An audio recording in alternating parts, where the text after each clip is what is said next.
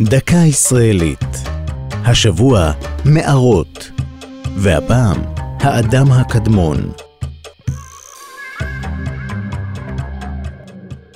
המטייל בנחל מערות בשיפולי הר הכרמל, יגלה כי המערות השוכנות בו אינן רק מרשימות למראה, אלא שהן מעין מנהרות זמן, המובילות לסיפור שגילו כחצי מיליון שנה.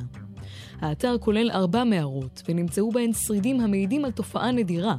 במקום נשמר רצף התיישבות אנושית שנמשך כחמש מאות אלף שנה. הוא כלל ארבע תרבויות שונות שמצאו כאן את ביתן. על הראשונה מעידים כלי הצור שנמצאו במערת תנור, ואילו התרבות האחרונה בהן בת כחמישה עשר אלף שנה.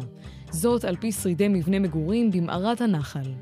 אפשר להבחין שבכל אחת מן התרבויות האלה השתכלל האדם הקדמון בכלי עבודתו, באומנות שיצר ובפעילות החברתית השבטית. החפצים והכלים שנתגלו בנחל ומוצגים לקהל במערות עצמן ובמוזיאון רוקפלר בירושלים, מעידים על המעבר מחבורות נודדות של ציידים לקטים לחיים ביישובי קבע.